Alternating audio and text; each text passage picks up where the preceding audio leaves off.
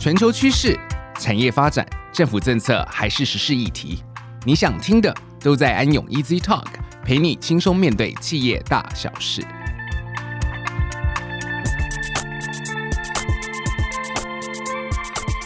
嗨，大家好，欢迎来到安永 Easy Talk，我是安永联合会计师事务所先进制造及智慧运输产业负责人 Ian。今天我跟我的专案经理 Eva 一起，很荣幸邀请到达纲新餐饮设备顾问有限公司陈俊宪董事长来跟我们聊一聊后疫情时代自动化设备怎么样持续影响你我他的生活，跟他在餐饮自动化设备发展的经验分享。我们掌声欢迎！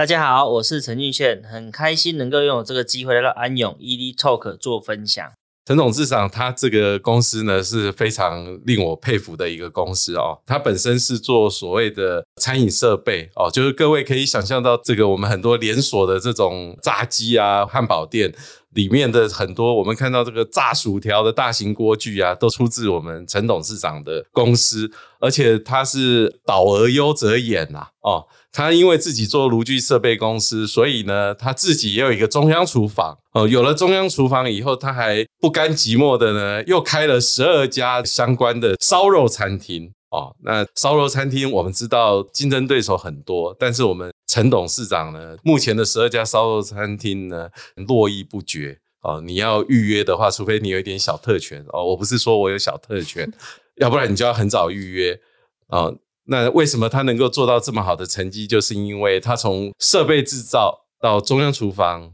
到自己经营的店面，都是由他一手一条龙式的服务。这也引起了我们专案经理伊娃的好奇心，所以我们经过明察暗访以后，终于找到陈董事长。呃，也拜托他今天能够来跟我们分享他的经验。所以在进入今天的主题以前呢，我想先问陈董事长一个假设的情境哦。如果今天你有生产了两个产品，两个产品又有各种不同的原料，那你如果你今天临时接到一个紧急的订单，你的原料相关的品相如果又临时不足的时候，我们非常好奇说，诶，就陈董事长，你怎么样去面对这种紧急，然后又数量不足的成品原料的时候，董事长一般来讲会怎么样来处理这样的问题呢？哦，其实。这个问题好像不在我们的原本的规划上面，但是主持人忽然这样考我，我我就就我所知道来分享哈。基本上像我们的店铺来说，都有库存品，然后万一忽然接到一个大单，我们的中央厨房也有配置足够的人力来应付这个。中央厨房本身也有库存品，也有许多肉品都是库存，因为现在肉品的加工它需要先进先出，而且还要有一个非追不可的，这个在卫生法规上是很严格的。我们公司还有 HACCP，然后正在努力筹备 ISO，所以基本上对一些肉品的食材啦、卫生的环境、时间调整上面，都会完整的给任何一个急需要产品的安全无虞的食材。是了解，可不可以请陈董事长稍微解释一下 H A C C B 是代表什么样比较白话文的意思？哦？H A C C B 其实是一个卫生法规哦，蛮严格的。基本上，如果说今天我们进一千公斤的肉来说，我们去油之后，去掉一些不必要的耗材，大概会有三百公斤，留了七百公斤。那三百公斤你要丢掉，那还需要经过合格的厨余厂商回收，它要称重，那都要登录的，登录在卫生局的官网上面。我们俗称它是叫做肉品的非追不可。然后包括七百公斤，你可能一百公斤出到 A 店，两百公斤出到 B 店，其实所有的一千公斤的进项，所有的出项，完完全全都要知道它跑去哪里。今天就算有真的有人吃到食物中毒，他完全可以追得到，在我们上面的品项的标签都贴得非常的清楚。所以其实有这一个 HACCP 的认证之后，其实我们对卫生条件跟给顾客吃得更安心，当然我们自己也更放心。谢谢俊宪，您刚提到的就是近年讨论度很高的工业四点零。那所谓的工业四点零跟以往传统的工业有什么差异呢？怡燕，你可以帮我们简单介绍一下吗？哦。以前哦，传统工业三点零以前的时代哦，主要是以降低制造成本为最主要的目的，而且以量制价哦，大量销售的商业思维，就跟我们现在这个非常多知名的企业家他们在做的都是呃重复性的工作，但是可以大量制造。但是现在随着网络的技术持续发展，资讯快速流通呢，市场追求独特、单一、最新颖的产品呢，传统这种大量制造模式已经不是决胜的关键。再加上劳工意识的抬头呢，人力的成本又逐渐的高涨，对公司经营来讲呢，是庞大的负担。工业四点零呢，它是结合了网络，还有生产的机器，还有它生产很快速，呃，产品多样化。也就是说，智慧制造跟数位转型，整合虚实的讯息，提升产品的价值，它就是一个工业四点零的产业模式。你们不觉得这个就跟我们的大更新的模式很像吗？对，没错，我也是这么觉得。那我想问一下，如果这样子的状况之下，那对我们生活上会有什么样的一个改变啊？我可以举两个例子哦。其实到目前为止，我们还是受到 COVID-19 这个新冠肺炎疫情的蔓延影响。第一线的餐饮啊、旅宿啊、商场业者啊，都面临很大的挑战。其实真的很不容易，在这一段时间，尤其我们看到达钢新还能够在这样疫情的情况下，哦，他们也有在做这个外带的服务，哦，因为我们疫情期间要减少接触呢，必须改变服务跟营运的模式，才能找到新的商机。而且因为疫情带来我们这个餐饮的不便呢，让自动化的服务型跟协作型的机器人。一跃成为餐饮啊这些产业的焦点，而且还要透过没有接触的服务啊、高规格的清洁消毒功能啊，来降低病毒的交叉感染哦。我们也知道达刚新也有在做那个消毒门哦哦，所以真的是一应俱全。还有在这样的自动化的工具机的工厂的传统制造流程呢，是由工程师写完程式，再传送到这些制造的工具机哦，然后这些工具机才能够作业。而且过程中如果发生故障的话，是要透过人工来做消除的作业，也浪费了很多的人力成本跟时间。但是如果采用智慧工厂的话呢，不但可以预防侦测，同时它也可以透过云端的操作来排解问题。事实上节省了很多人力成本，所以即使是少量多样的生产，也不见得会比大量制造还要更消耗成本，或者是带来的利润会比原来的传统式制造要更高。那看来，这样子后疫情时代，其实像机器人啊，还有我们一些自动化的一个设备，都会是我们一个未来的一个重要的发展趋势呢。当然了、啊，所以这边我们也想要问一下俊宪董事长啊，当初你是怎么踏入自动化厨具设备的产业？又是什么样的契机让你开始发展中央厨房，跟你下面的这些烧烤餐厅的连锁行业？其实呢，一开始哈是因为人力的短缺的问题啦，我们并不是有那么有先进，知道说哈会有疫情的到来，一直是因为找不到人，所以才让我们发展出一连串哈需要减少人力的问题。当然哈，发展为餐厅的契机是因为哈台湾的不锈钢哦，其实它的人口密度问题，量体真的做不出来。我们帮很多饮料店也好啦，餐饮业也好啦，做到他们上市上柜，结果我们还是一间小工厂。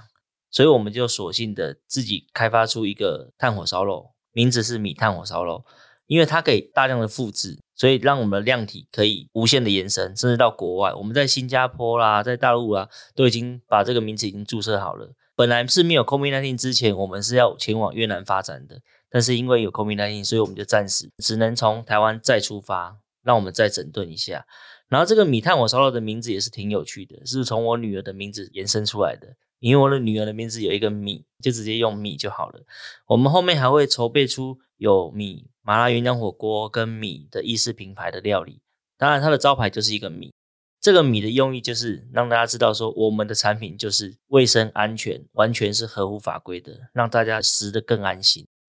那在有关这个资讯系统的运用，不管是在订餐呢，还有这个你们内部的中央厨房的控管呢，是不是请俊宪来跟我们分享一下你们的做法啊？其实人类哈就是有血有泪的感情动物，所以不管是 Light 啦，或者是 FB 的私讯，基本上都是我本人在回。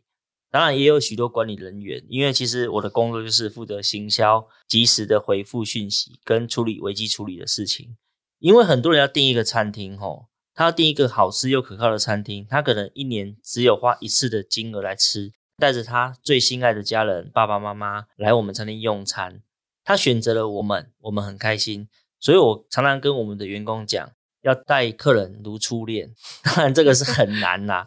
因为常常跟他们讲说，哦，每一个人来花一个消费，都是可能他这个月的扣打，因为我们的餐厅如果说五到六个人、八个人吃起来，可能要三五千块。一般的小资族可能是蛮难满足他们的，所以我们很希望说，哈，让我们的员工把所有的客人当成是自己的家人来照顾，让客人吃得物超所值，开开心心的。好，我觉得除了在本身这个服务的内容以外呢，我想要进一步问俊宪，就是说，在未来的产业发展趋势跟整个后疫情的时代呢，呃，因为你自己也有工厂哦，然后你除了工厂，你的工厂是真正的制造的工厂，然后你也有有关食材这个配送的中央厨房。哦，然后又有到你自己经营的这些连锁商店呢？你认为对于达纲新这样的一个公司呢，呃，未来的发展上面呢，你的产业布局跟你想要的一个执行的方式会是怎么样的走向？好，谢谢哈。我大概要分两个阶段来说哈。第一个就是哈，智能化管理及自动化的设备，前提都是要符合客户的需求。一般基本上减乳炒达的自动化设备，这个在国外哦已经五十年到八十年的产品了，所以基本上我们达纲新餐饮设备顾问在这一方面是不太会去琢磨的，我们会沿用甚至去购买，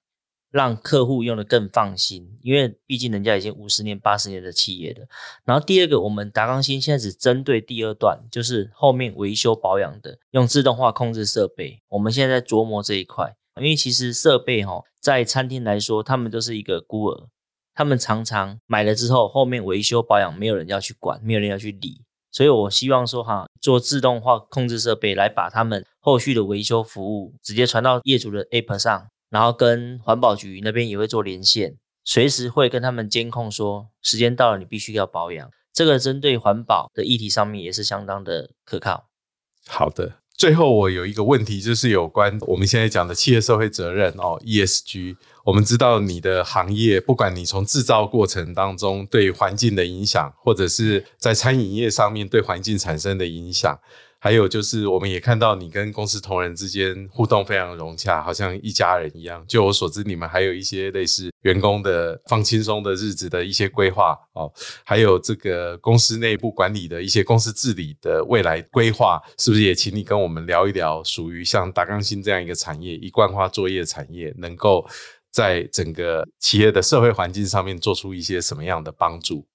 好，谢谢哈。其实这个就是分三个问题来说。第一个就是员工管理的上面，其实我们在公司的角色一直跟他们说，我们不是老板，我们是分工合作，我们有我们的事，你们有你们的事，我们一起把它合作做得更好。所以其实，在氛围上面，他们完全只是人跟人互相尊重。我们公司的准则就是将心比心，人互相尊重。我们的公司六大守则都有。所以其实上就像教小朋友一样，教幼稚园的小孩子一样，你带我怎么样，我带你就是怎么样，就是这么简单的在管理上面。然后第二个，我们在讲说对环境的污染上，其实我们一直在琢磨说，到底怎么样让客人从一间餐厅你要进去，他要吃得很安心。所以我们最近看到电视上 COVID-19 的问题，他研发出来一种叫做负压隔离病房，我们干脆索性就用达康新的专业。把一间餐厅变成负压餐厅，